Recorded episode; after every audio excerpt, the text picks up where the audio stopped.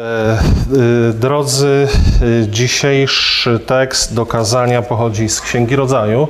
Trochę wcześniej, trochę wcześniejszy urywek niż to, y, ten, który był przeczytany. Mianowicie pierwsza część rozdziału trzeciego będzie. E, nie wiem, kiedy ostatnio słyszeliście kazanie e, na ten temat, e, ale mam nadzieję, że Bóg dzisiaj też poprzez ten tekst będzie do nas przemawiał i przemieniał nasze myślenie. Więc ja czytam z pierwszej księgi Mojżeszowej. W zasadzie rozpocznę od 2,25. To też jest ważny werset w tym kontekście. I przeczytamy później 8 wersetów trzeciego rozdziału. A człowiek i jego żona byli oboje nadzy, lecz nie wstydzili się. A wąż był chytrzejszy niż wszystkie dzikie zwierzęta, które uczynił Pan Bóg. I rzekł do kobiety: Czy rzeczywiście Bóg powiedział: Nie ze wszystkich drzew ogrodu wolno wam jeść? A kobieta odpowiedziała wężowi: Możemy jeść owoce z drzew ogrodu, tylko o owocu drzewa, które jest w środku ogrodu, rzekł Bóg, nie wolno wam z niego jeść ani się go dotykać, abyście nie umarli. Na to rzekł wąż do kobiety. Na pewno nie umrzecie, lecz Bóg wie, że gdy tylko zjecie z niego, otworzą się wam oczy i będziecie jak Bóg znający dobro i zło. A gdy kobieta zobaczyła, że drzewo to ma owoce dobre do jedzenia i że były miłe dla oczu i godne pożądania dla zdobycia mądrości, zerwała z niego owoc i jadła. Dała też mężowi swemu, który był z nią i on też jadł. Wtedy otworzyły się oczy im obojgu i poznali, że są nadzy. Spletli więc liście figowe i zrobili sobie przepaski. A gdy usłyszeli szelest Pana Boga przechadzającego się po ogrodzie w powiewie dziennym, skrył się Adam z żoną swoją przed Panem Bogiem wśród drzew ogrodu. Pomódlmy się. Nasz drogi łaskawy Boże, e, dziękujemy Ci za ten przywilej, że możemy jako Twój lud dzisiaj do Ciebie przychodzić, e, że dzisiaj nas zebrałeś Ty sam, Panie, abyśmy e, abyśmy przyszli do drzewa życia, abyśmy przyszli do Twojego słowa, które e, nas obmywa, obmywa nas z grzechu, które oczyszcza nasze sumienia, które e, jest e, kąpielą ku, ku życiu, Panie. Dziękujemy, że możemy dzisiaj uczyć się posłuszeństwa, dziękujemy, że możemy uczyć się Twojego sposobu myślenia, nie tego sposobu, którym według, według naturalnego człowieka który zawsze nam towarzyszył. Prosimy Cię, otwieraj dzisiaj nasze serce, otwieraj uszy, abyśmy zrozumieli, czym są zakusy, zakusy też węża, zakusy szatana i żebyśmy tym bardziej udali się do Ciebie, nasz Zbawco, e, nasz Wyzwolicielu. Prosimy Cię o to przez Twojego Syna. Amen. Amen. Tytuł kazania brzmi Słuchaj Boga i ciesz się życiem. Słuchaj Boga i ciesz się życiem. Jest to bardzo interesująca opowieść, e, bardzo interesujący fragment. On w zasadzie nam pokazuje, co jest naszą ludzką przypadłością i słabością, i tak naprawdę e, częścią naszej natury, czyli dawanie posłuchu kłamstwom. E, drodzy, żyjemy na skrzyżowaniu dwóch światów. Żyjemy na skrzyżowaniu tego świata, którym, e, można powiedzieć, w którym się urodziliśmy, świata Adama, świata opanowanego przez węża, który zwiódł ludzkość, tak? I żyjemy też e, jako obywatele nieba tutaj na ziemi, jako ludzie odrodzeni po to, by e, właśnie żyć zgodnie z Jego wolą, zgodnie z Jego słowem. E, dlatego tym bardziej warto się zastanowić, co nam zagraża, jakie niebezpieczeństwa, jakie filozofie na nas czekają. Rozdział trzeci bardzo interesująco się rozpoczyna i tutaj nie widać to w naszych tłumaczeniach, ale w języku hebrajskim jest napisane, że wąż był arum. Wąż był arum. Co, ta, co to słowo oznacza? No, otóż to słowo w Starym Testamencie może oznaczać różne rzeczy. E, ono bardzo często oznacza mądrość. Kiedybyśmy czytali w oryginale Księgę Przypowieści, Księgę Przysłów, to zobaczylibyśmy, że arum to może być mądrość. E, ale e, kiedy patrzymy na inne fragmenty w Starym Testamencie, to się okazuje, że jest to taka mądrość zwodnicza i przewrotna. Zwodnicza i przewrotna. Mądrość czy wykorzystywanie swojej inteligencji do manipulowania innymi, do manipulacji, tak? I z kontekstu wiadomo oczywiście, że w przypadku węża chodzi o tę drugą mądrość, o, o, o, o, to, o tą umiejętność manipulowania ludźmi, czyli o taką pokrętną mądrość. E, z drugiej strony mamy pierwszych ludzi, jak czytamy pod koniec drugiego rozdziału, którzy byli Arom. Więc mamy tutaj ciekawą grę słów w języku hebrajskim Arum i Arom. Ludzie byli nadzy. Ludzie byli nadzy, Arom, dosłownie jedna samogłoska jest tam zmieniona, tak? Więc jest to, jest to na pewno zamierzone. E, Arom, Arum. I za chwilę ludzie co, co ludzie uczynią? W swojej nagości, czyli w swoim nieprzygotowaniu na spotkanie e, z Bogiem, e, w swoim nieprzygotowaniu na spotkanie z mądrością, udadzą się na poszukiwanie mądrości wedle swego widzimisię, wedle swoich własnych, e, swoich własnych planów i za chwilę wnet się przekonają, że w tym swoim własnym poszukiwaniu, w oderwaniu od Boga są rzeczywiście nadzy, są bankrutami. Nie mają nic na sobie, co by mogło się Bogu e, podobać. Także za chwilę się przekonają rzeczywiście i to ich zawstydzi, bo do tej pory ta nagość była ta, ta nagość, można powiedzieć, niewinności, tej, tej pierwszej młodości, ona nie była zła, tak? Ale teraz ta, oni sobie uświadomią nagość, y, że właśnie w, w tym własnym, niezależnym poszukiwaniu mądrości są nadzy. Niezależność, niezależna mądrość jest przewrotna i jest głupia, bo taka mądrość, którą my sami szukamy, bez w oderwaniu od Boga, od Jego słowa, um, obnaża nasze nieprzygotowanie, nasze nieprzygotowanie do, do ról, które Bóg nam powierzył jako ludziom na, tym, na tej ziemi. Bóg od początku przeznaczył dla człowieka inną mądrość. Mądrość to jest między innymi umiejętność rozpoznawania dobra i zła, ale ta mądrość kształtuje się w czasie poprzez, jak to mówi Księga Przypowieści, przez pobożność. Tak? Początkiem mądrości jest bojaźń Pana. E, później przez odpowiednie zdobywanie wiedzy i jeszcze trzeci element, który jest bardzo ważny e, w tej całej układance, to jest doświadczenie.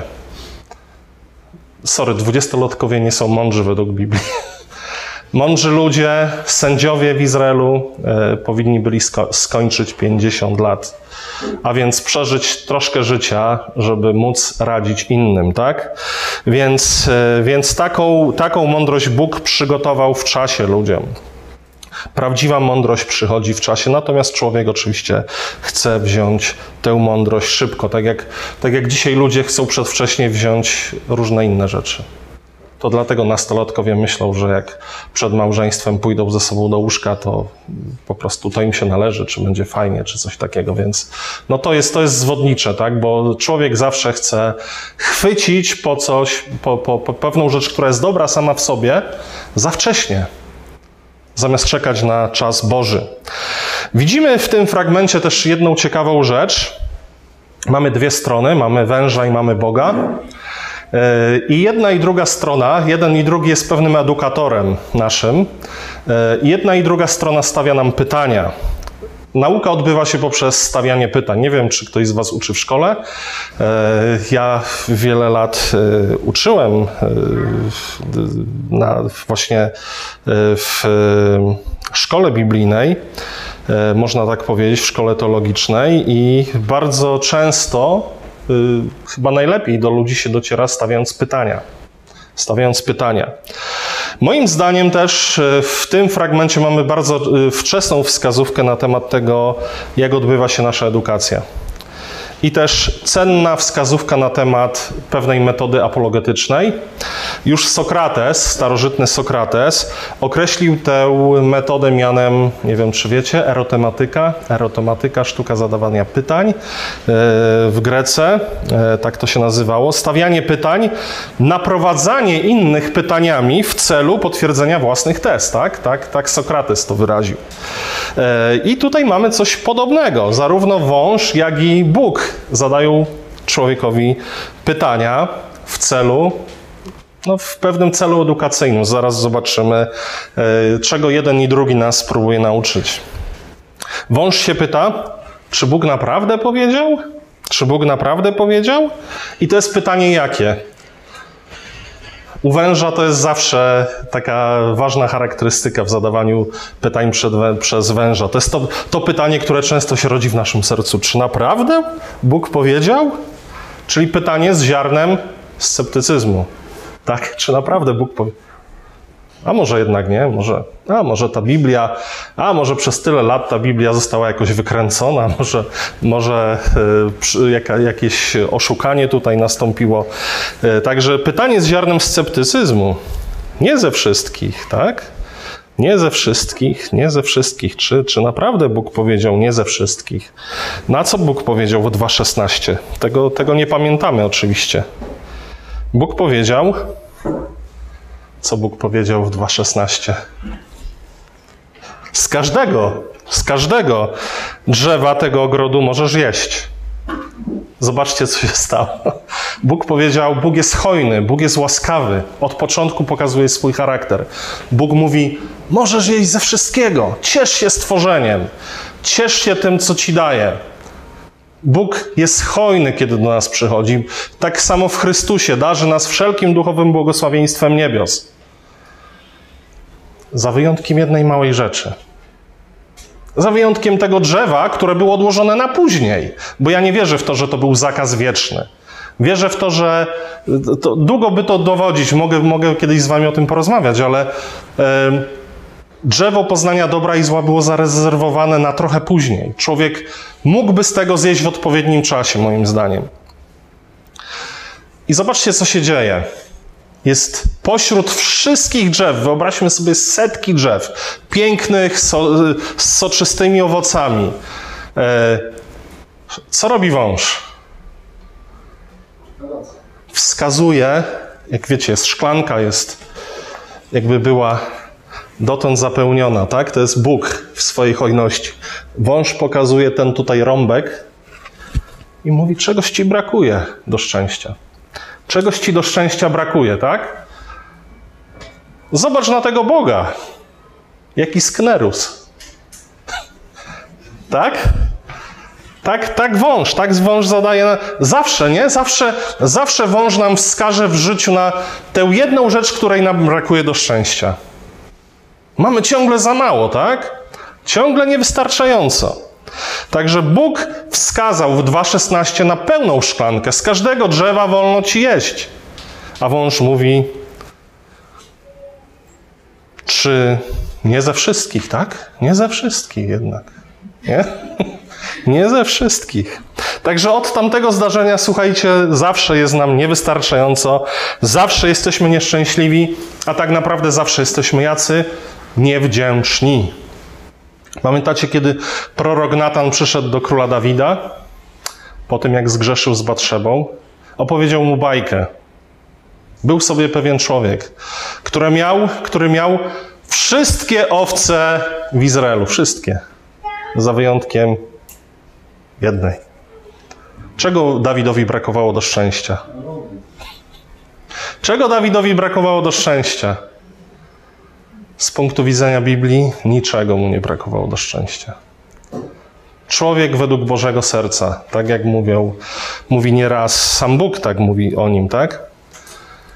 Jednak wąż wskazał mu na tę jedną, żonę innego, tak? Jako, jako podstawę jego nieszczęścia, tak? Podstawę jego udręki, podstawę jego niewdzięczności. Także zobaczcie, ziarno niewdzięczności zostało zasiane. Bóg powiedział: Z każdego drzewa ogrodu możesz jeść. A kobieta odpowiedziała, i tutaj ciekawą obserwację czyni jeden z komentatorów, Gordon Wenham, w swoim komentarzu. Mówi, że już w tej pierwszej odpowiedzi kobiety już widać pewne, pewne ziarno niedostatku. Zobaczcie, ona mówi, ona nie powtarza za Bogiem, że ze wszystkich drzew, ona mówi tak coś bardzo ogólnego. Tak, możemy jeść z drzew owoców. Możemy. Bóg powiedział z każdego. Ona mówi tak, możemy jeść z drzewo. Tak jakby już ten niedostatek gdzieś, te, to, to już gdzieś tutaj było, tak? Ale czy to nam wystarczy do szczęścia? Pewnie sobie już zadała to pytanie we własnym sercu. Ciekawe jest też to, tutaj Wenham zauważa, że nie nazywa już Boga, tak jak wcześniej w tym tekście Pan, Bóg, Jahwe, czyli Bóg, Bóg przymierza, Bóg, który jest nam bliski, ale po prostu Bóg, jakiś ogólny Bóg, tak? Jakiś ogólny, czyli już tutaj się oddala w swoim myśleniu i w swoim mówieniu od Boga. No i wyolbrzymia jeszcze zakaz Boży, dodając do tego zakazu co?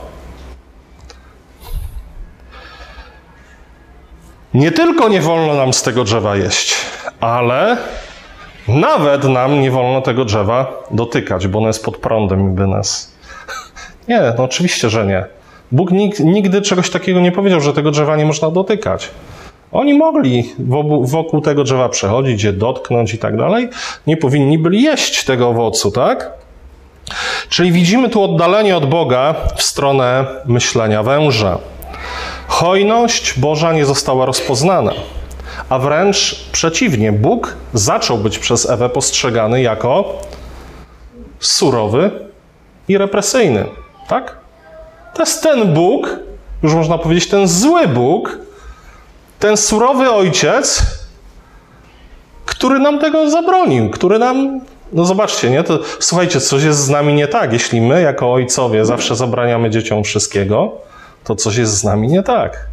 Bóg zabronił tylko niektórych rzeczy swoim dzieciom. Wiele rzeczy im dał do kosztowania, do, do cieszenia się tym we właściwy sposób, we właściwym czasie. Ale Ewa tutaj wyolbrzymiła tak, tą, y, tą represję i surowość Boga, stwierdzając, że ten Bóg nawet zabronił im y, dotykać tego drzewa. Więc wydaje się, że w tym momencie wąż wygrał już serce Ewy. I tutaj ciekawa jest jeszcze rzecz. Na to rzekł wąż do kobiety, na pewno nie umrzecie, i to jest jedna z możliwości przetłumaczenia tego fragmentu z języka hebrajskiego. Tutaj dwa warianty są, na pewno nie umrzecie. To jest jakby jego, e, jakby jego zapewnienie, ale mi się wydaje, i tutaj bardziej by to było subtelne kuszenie, e, bo hebrajski jest tutaj bardziej dwuznaczny. Tak naprawdę Bóg powiedział, na pewno umrzecie, jeśli zjecie z tego drzewa.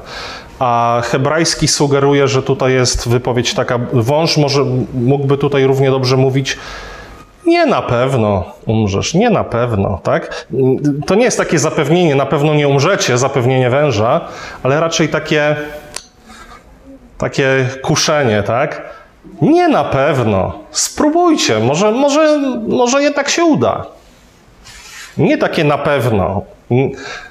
Nie na pewno umrzesz, lecz Bóg wie. No i oczywiście Ewa i Adam jedzą z tego drzewa. I co, umarli?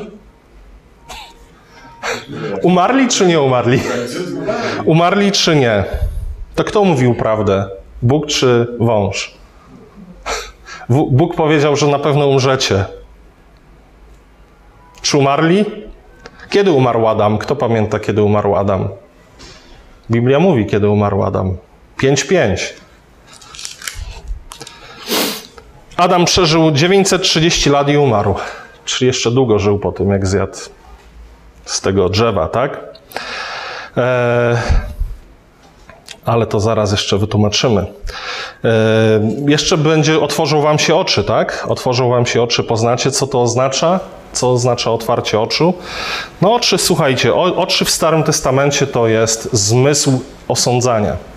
Tak jak słuch, tak jak zresztą posłuszeństwo ma w sobie tak, yy, słuchać, czasownik słuchać, rzeczownik słuch, tak, yy, posłuszeństwo, tak oczy są narzędziem sądu. Bóg widział, Bóg stwarzał świat, widział każdego dnia, co stworzył i nazwał to dobrym, czyli ocenił, osądził, że to wszystko było dobrym, tak? Oczy są umiejętnością osądzania. Czy Adam i Ewa byli gotowi na wydawanie sądów? Nie, byli za młodzi. Nie nauczyli się jeszcze sztuki rozróżniania dobra i zła. Dopiero Salomon czytamy, że będzie się modlił o to, żeby umiał sądzić lud, odróżniać tego, co jest dobre i niedobre. Pierwsza Królewska, trzeci rozdział, chyba ósmy werset albo dziewiąty. Um, także umiejętność rozróżniania dobra i zła jest domeną królów, a ludzie jedyne co widzą w tym momencie to jest ich własna nagość, czyli brak odziania Brak przygotowania do roli, po którą przedwcześnie wyciągnęli swoje dłonie. Czy umarli, jeszcze raz zapytam? W pewnym sensie tak. Można powiedzieć, że to nie chodzi o śmierć fizyczną, ale chodzi jak najbardziej o realną śmierć. Realną śmierć. Zostali wydaleni ze świątyni Bożej, ponieważ ogród w Edenie był pierwszą świątynią. Skąd to wiemy? Ponieważ był na górze i tam Bóg spotykał się z człowiekiem i zostali wydaleni z tej świątyni. Tak jak trendowaci musieli wyjść poza obóz, tam powinni byli doświadczyć śmierci aż do czasu, kiedy Bóg ich odrodzi do nowego życia. Adam i Ewa nie mogli już dłużej przebywać z Bogiem, nie mogli już dłużej z Nim rozmawiać, spacerować, doświadczać Jego obfitej hojności, spożywać z drzewa życia, bo o to chodziło. Drzewo życie było pierwsze, drzewo poznania dobra i zła było drugie, tak? Tam były dwa drzewa. Pierwsze było drzewem życia. I to jest na początku to, co Bóg daje. Żeby, wam, żeby nie być gołosłownym, to chciałbym Wam wskazać, że Biblia w innym miejscu w bardzo podobny sposób mówi o nieposłuszeństwie, o tym, że nieposłuszeństwo to jest śmierć. Chodzi o historię króla Saula, opisaną w pierwszej księdze Samuela, e, w rozdziale 15. E, do 15, do końca 15 rozdziału w pierwszej Samuela król Saul zdąży już trzykrotnie i to sromotnie zgrzeszyć przeciwko nakazowi Bożemu. I teraz pod, pod, koniec tego rozdziału, 15 rozdziału pierwszej Samuela czytamy: Samuel, prorok Samuel, nie oglądał już Saula do dnia swojej śmierci i bolał Samuel nad Saulem. Pan zaś żałował, iż uczynił Saula królem nad Izraelem i rzekł Pan do Samuela, dopókiż będziesz bolał nad Saulem, że ja nim wzgardziłem, aby nie był królem nad Izraelem. To jest ciekawe, bo nasze tłumaczenia znowu tak trochę wyłagodziły to, co to jest tutaj powiedziane. Dosłownie mamy tutaj powiedziane, że kiedy Saul trzykrotnie już zgrzeszył, y, zaprzeczając Bożemu nakazowi, Bożemu Słowu, Saul, prorok Saul dosłownie, odbywał żałobę nad Saulem. Odbywał żałobę. Opłakiwał zmarłego, można powiedzieć. I jest napisane, że nie widział go do swojej śmierci. Czy rzeczywiście go nie widział do swojej śmierci? No nie, bo w pierwszej Samuela 19:24 czytamy, że znowu go zobaczył jeszcze przed, przed swoją śmiercią, ale widział jakby duchowego zmarłego, tak? duchowego trupa, można powiedzieć. Więc, y, więc mamy przynajmniej w innym miejscu też potwierdzenie tego, że śmierć niekoniecznie oznacza śmierć fizyczną w Biblii. Śmierć może być śmiercią duchową. Śmiercią, którą sami na siebie sprowadzamy przez nieposłuszeństwo Bogu. Kiedy zaprzeczamy Bożemu Słowu, kiedy je odrzucamy, kiedy przekraczamy Boży nakaz, ściągamy na siebie śmierć. Także wygląda na to, że w swojej mądrości i przebiegłości wąż zwiódł ludzi, zwiódł ich nie ku życiu, ale ku śmierci. I oboje, oboje po prostu odpadli, można powiedzieć, od Boga. Co, co jest jeszcze dla nas przestrogą, słuchajcie, to jest to, że my musimy się nauczyć męstwa i odwagi wobec węża, aby się jemu przeciwstawić. Apostoł Piotr nam mówi, przeciwstawcie się, e, tak? Ten chodzi jak lew ryczący, mamy się mu przeciwstawić mocniej wierze. Dlaczego tak mówię? Dlaczego? Dlatego, że w 3.6 wyraźnie jest napisane, że Bóg wymagał od Adama czego? Męstwa. Miał chronić, to były jego dwa zadania. Miał chronić i pielęgnować jako kapłan. Miał chronić i pielęgnować swoją rodzinę, miał chronić i pielęgnować ogród Boży, czyli Bożą świątynię. Natomiast on co? I to też niejednokrotnie moim studentom podawałem jako taki, taki przykład wymyślony kiedyś przede mnie. Wyobraźcie sobie, idziecie z żoną, koktajl baru gdzieś tam na Sopockim Molo czy obok, tak? Stoicie sobie, pijecie, nie wiem co tam lubicie, sok z marchewki czy sok z winogron jest fajnie, tak? I nagle, słuchajcie, do waszej, nie wiem, żony, do waszej wybranki podchodzi gościu i zaczyna nawijkę. Zaczyna z nią rozmawiać. A wy stoicie i po prostu jesteście wyluzowani. Wam na tym nie zależy. Jesteście po prostu obojętni. Tak? Co, co poważny facet powinien zrobić? Powiem wam po nabożeństwie. Chyba wiecie, faceci, wiecie, wiecie, co należy zrobić w takiej sytuacji. Tak, żeby, tak, żeby nie wstał. e, Ludzie oczekiwali, że oto posiądą mądrość, le, lecz oto otrzymują coś innego. Nie arum, lecz arom. Czyli zobaczcie, byli nadzy i są nadzy tak naprawdę, ale są już nadzy w taki bardzo krępujący sposób. Y, są y, nadzy wstydząc się, tak? Są nadzy y, wstydząc się. Co się stało? Zobaczcie, mężczyzna posłuchał swojej żony zamiast Boga. Wiecie, że my wiemy, mężczyźni, że żony trzeba często słuchać, Lepiej jest żony często posłuchać, ale najbardziej trzeba słuchać Boga. Dlaczego tak mówię? Ponieważ żony też bywają głupie. Sorry, y, panie drogie, ale żony też bywają głupie. Y, widzę żona Hioba, która mu powiedziała: Przeklnij już tego Boga i, i gin. I gin, nie ginie, tak? E, więc, e, więc trzeba słuchać Boga na początku.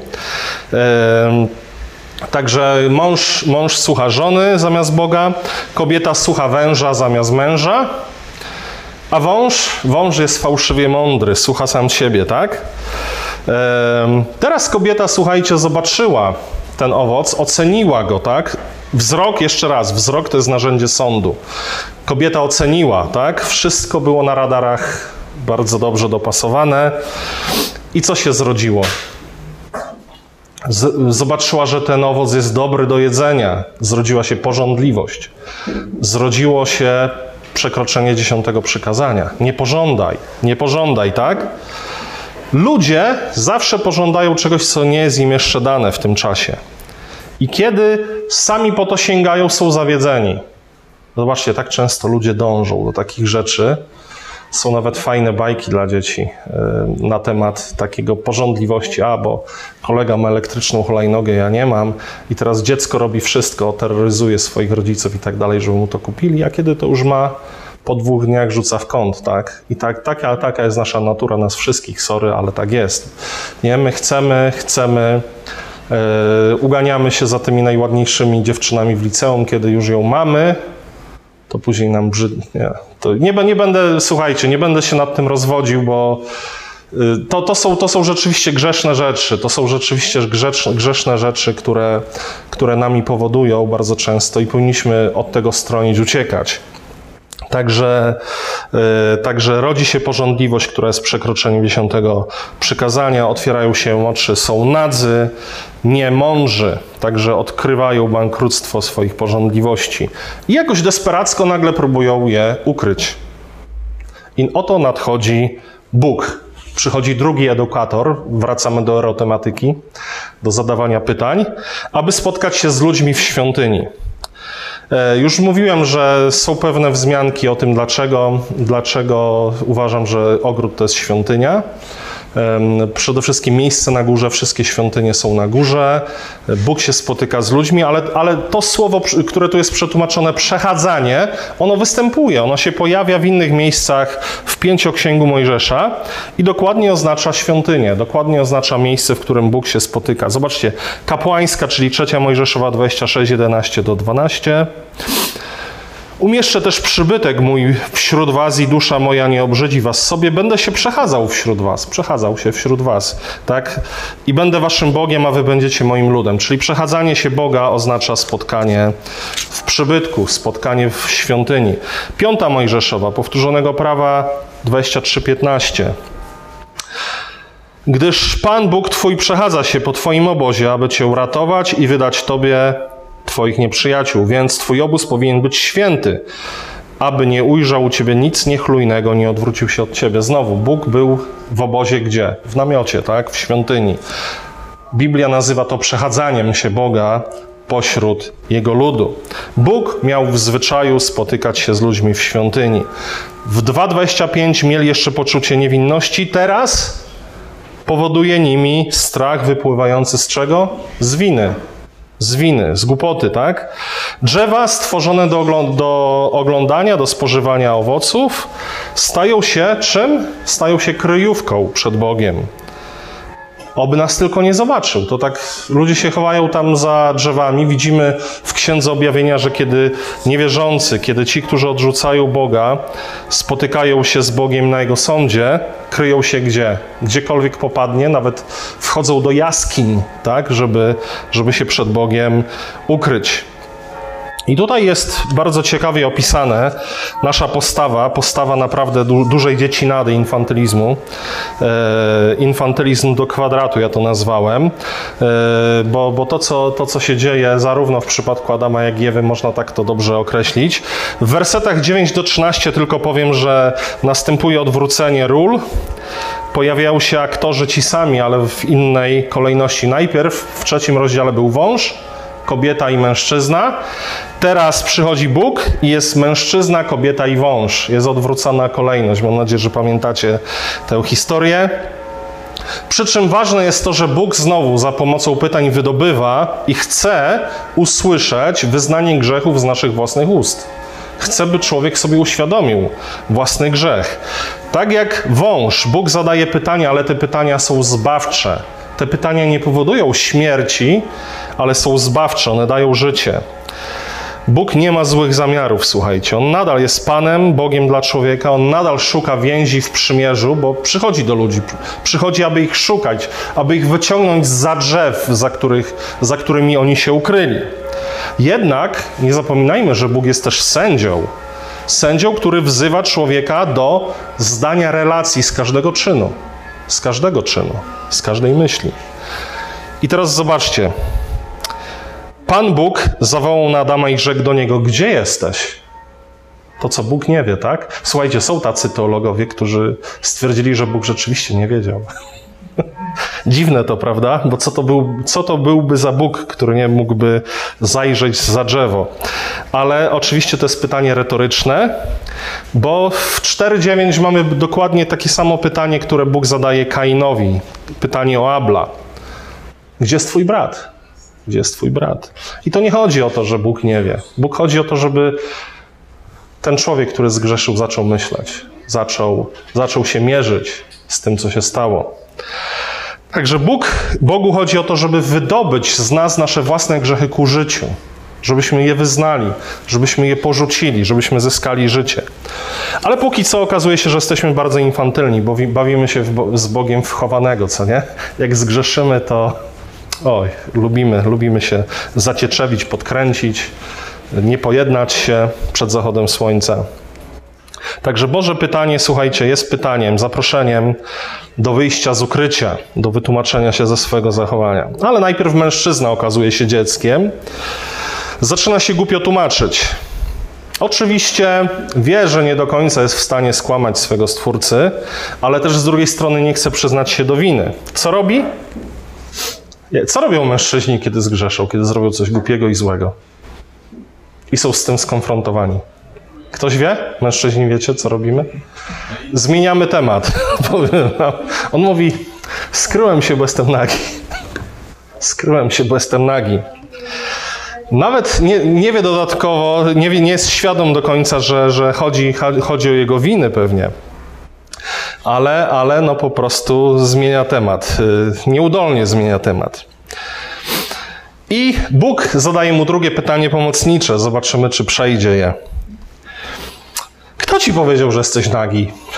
Kto ci powiedział, że jesteś nagi? Kto ci powiedział, że jesteś nagi? No i teraz Adam przechodzi do drugiej tajnej broni mężczyzn. Jaka jest druga tajna broń mężczyzn? Pierwsze to jest zmiana tematu, drugie o, Paweł, dzięki. Znasz to, widzę.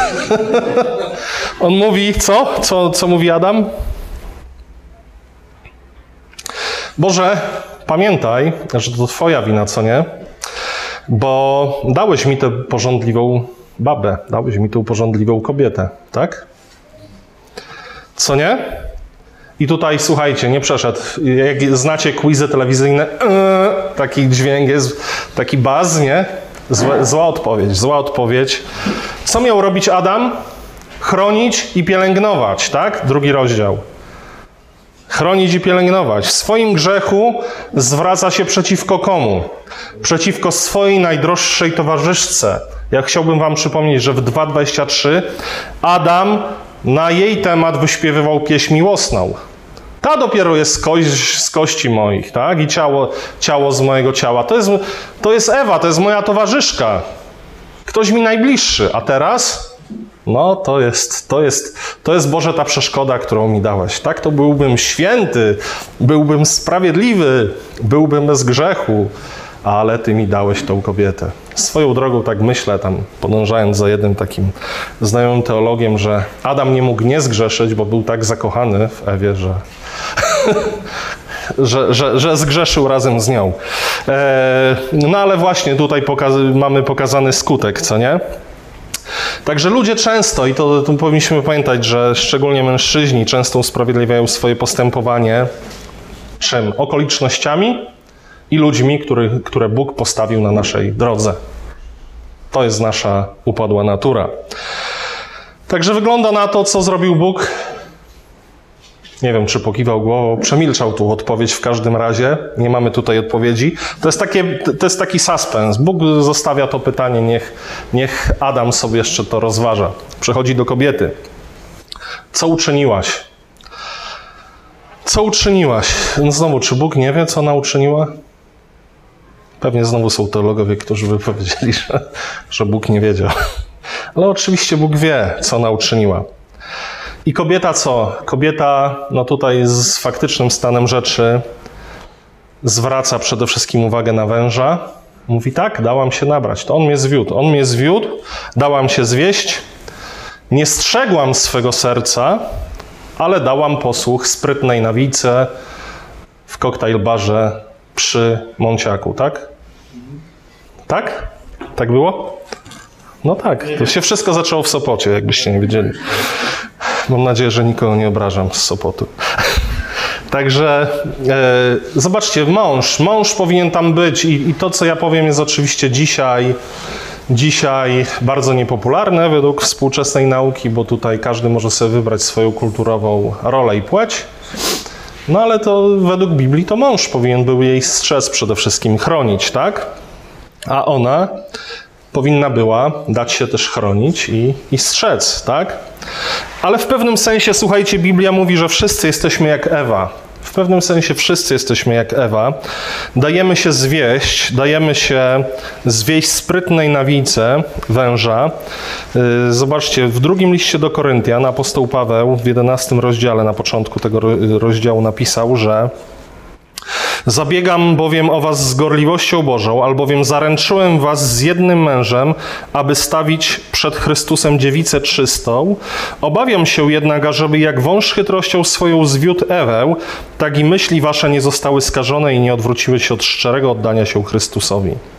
Bo gdy przychodzi ktoś i zwiastuje innego Jezusa, którego myśmy nie zwiastowali, lub gdy przyjmujecie innego ducha, którego nie otrzymaliście, lub inną Ewangelię, której nie przyjęliście, znosicie to z łatwością.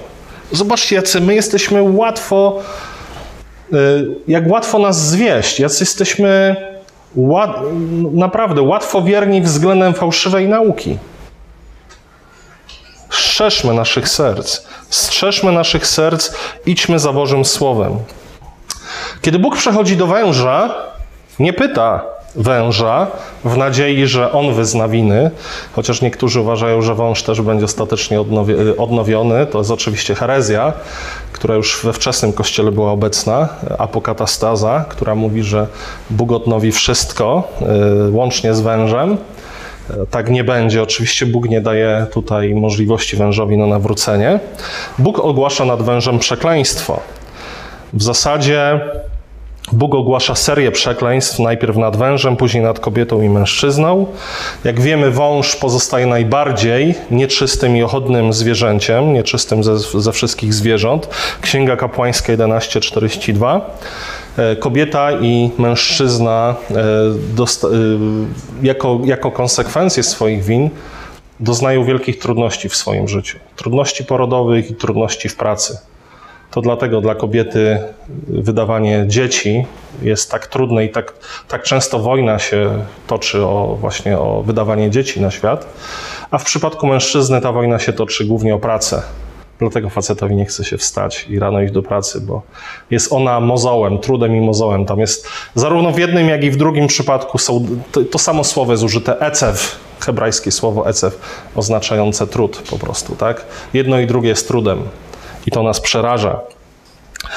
Także y, szatan, szatan jest y, wąż, jest, y, żyje w, najgo, w, w, tym stanie najbardziej pożałowania godnym i naszą głupotą naprawdę byłoby słuchanie go, a jednak, jednak ciągle nastawiamy naszego ucha na jego potrzeby. I oczywiście obietnica. Dalej w tym rozdziale pada bardzo ważna obietnica 3.15, że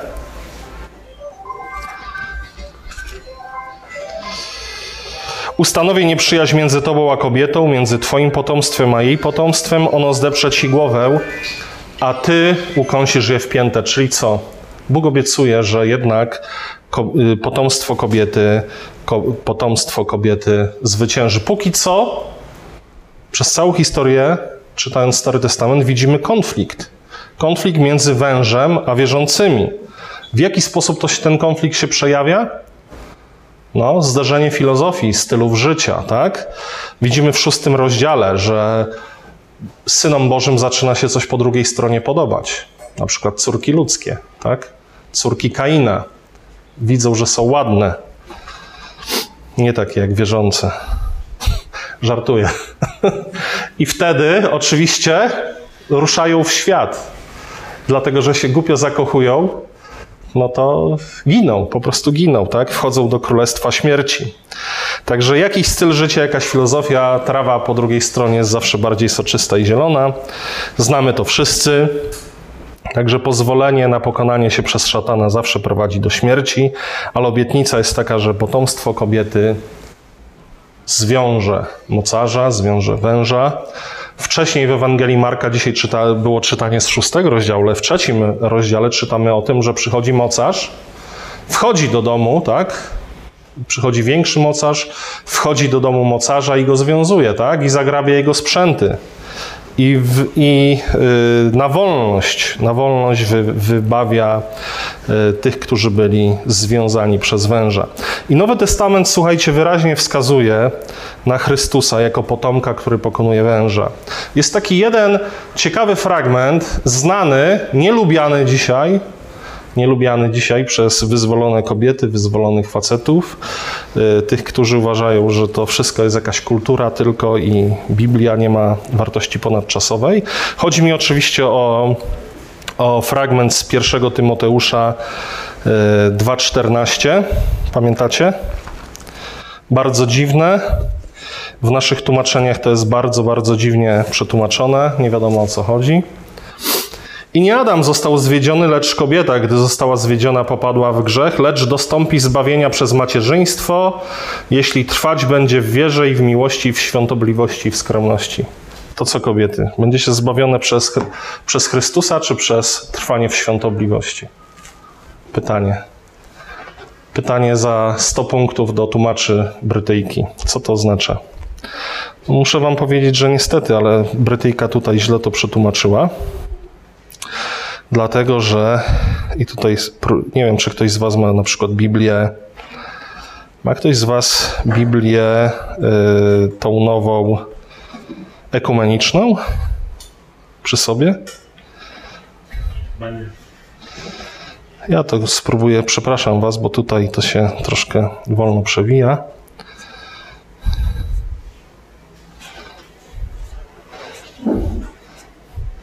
Gdzieś ją tutaj mam i była otwarta, ale mi się dalej przesunęła. Ale dobra, to pokażę Wam najpierw y, tłumaczenie English Standard Version, takie dobre tłumaczenie. For Adam was formed first, then Eve, and Adam was not deceived, but the woman was deceived and became a transgressor, yet she will be saved through childbearing. Będzie zbawiona przez macierzyństwo i teraz jest pauza w tym tłumaczeniu. If they continue in faith and love and holiness and self-control. I tego tutaj nie, wy, nie wyraziły nasze tłumaczenia. Dosłownie powinno być tak, lecz dostąpi zbawienia przez macierzyństwo. Jeśli trwać będą, nie będzie, będą w wierze i w miłości, w świątobliwości, w skromności. O co chodzi? Najpierw apostoł mówi o Ewie.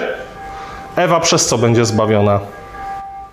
Przez wydanie na świat Mesjasza, można powiedzieć, kobieta. Ta druga Ewa, Maria, tak, będzie zbawiona w Mesjaszu, a inne kobiety? Przez trwanie. I w they continue, tak? Tutaj jest mowa o wielu kobietach. Paweł bardzo sprytnie przychodzi od jednej do wielu. Jest zmiana, jest zmiana liczby z pojedynczej na mnogą. If they continue in faith and love and holiness and self-control. Przez co kobiety będą zbawione? Przez Chrystusa. Tak samo jak, jak Maria jest zbawiona przez Chrystusa, tak samo inne kobiety są zbawione przez Chrystusa. A to się wyraża w miłości, w przepraszam, w wierze, w miłości i w świętości i w powściągliwości, samokontroli, tak? Czyli strzeżeniu swego serca, tak? Tak? Trudny fragment, ale o to chodzi, słuchajcie. Paweł przechodzi od ogółu do ogółu kobiet, które są zbawione przez wiarę w owoc macierzyństwa, czyli w Chrystusa. Chrystus, drodzy, zmiażdżył głowę mocarza, abyśmy zyskali życie. Naszym obowiązkiem, naszym życiem tak naprawdę jest słuchać Słowa Bożego i żyć. Jeśli słuchamy szatana, umieramy. Jeśli słuchamy Bożego Słowa, ożywamy. Stąd też tytuł dzisiejszego kazania: Słuchaj Boga i ciesz się życiem. Bóg jest hojny. Bóg daje ci wiele, wiele wspaniałych rzeczy. Nie sięgaj po te, których nie masz obecnie. Dostaniesz jeszcze większe, bo taka jest obietnica. Ale naszą powinnością na dzień dzisiejszy jest być wdzięcznym za każdą rzecz, którą Bóg nam dał i dla nas zrobił. Amen. Panie Boże, dziękujemy Ci za Twoje słowo. Twoje słowo jest prawdą. Ożyw je w naszych sercach, abyśmy według niego postępowali i abyśmy według niego żyli. Amen.